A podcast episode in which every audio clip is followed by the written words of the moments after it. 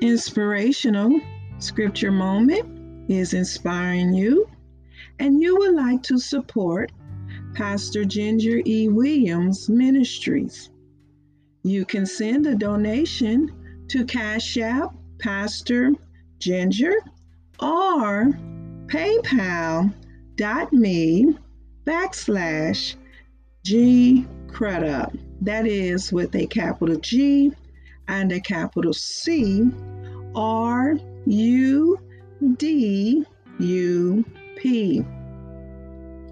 I would also like for you to know that I am available on other social media sites, providing prayer, Bible study, and sermons.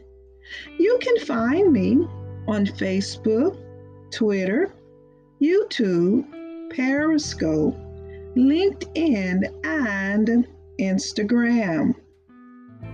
Anchor.com distributes my podcast on Breaker, Google Podcasts, Pocket Podcasts, Radio Public, Spotify, and Apple Podcasts. Need a good read?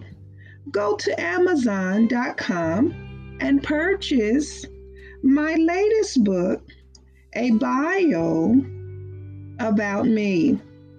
It's titled My Little Sister by Miss Ginger E. Williams. Thank you for your listening ears, support, and donations. And make sure you click on the notification button to be the first inspired. Now let's go into today's inspirational scripture moment.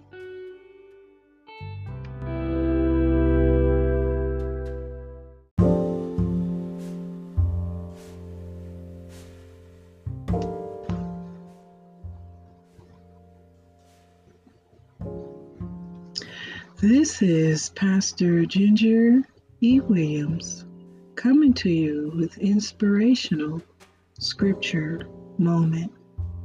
I will be reading Matthew chapter 6, verses 9 through 13.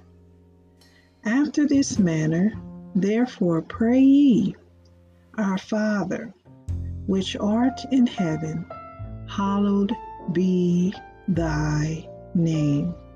Thy kingdom come, thy will be done, in earth as it is in heaven.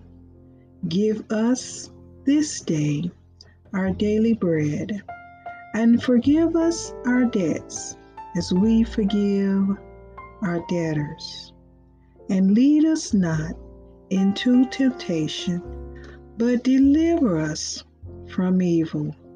For thine is the kingdom, and the power, and the glory forever. Amen. Today's episode is just talking about prayer. In this day, I just want to say these simple words I am praying for you. Somebody is praying for you. No matter what we're doing in life, we must always pray we must always talk to the Heavenly Father.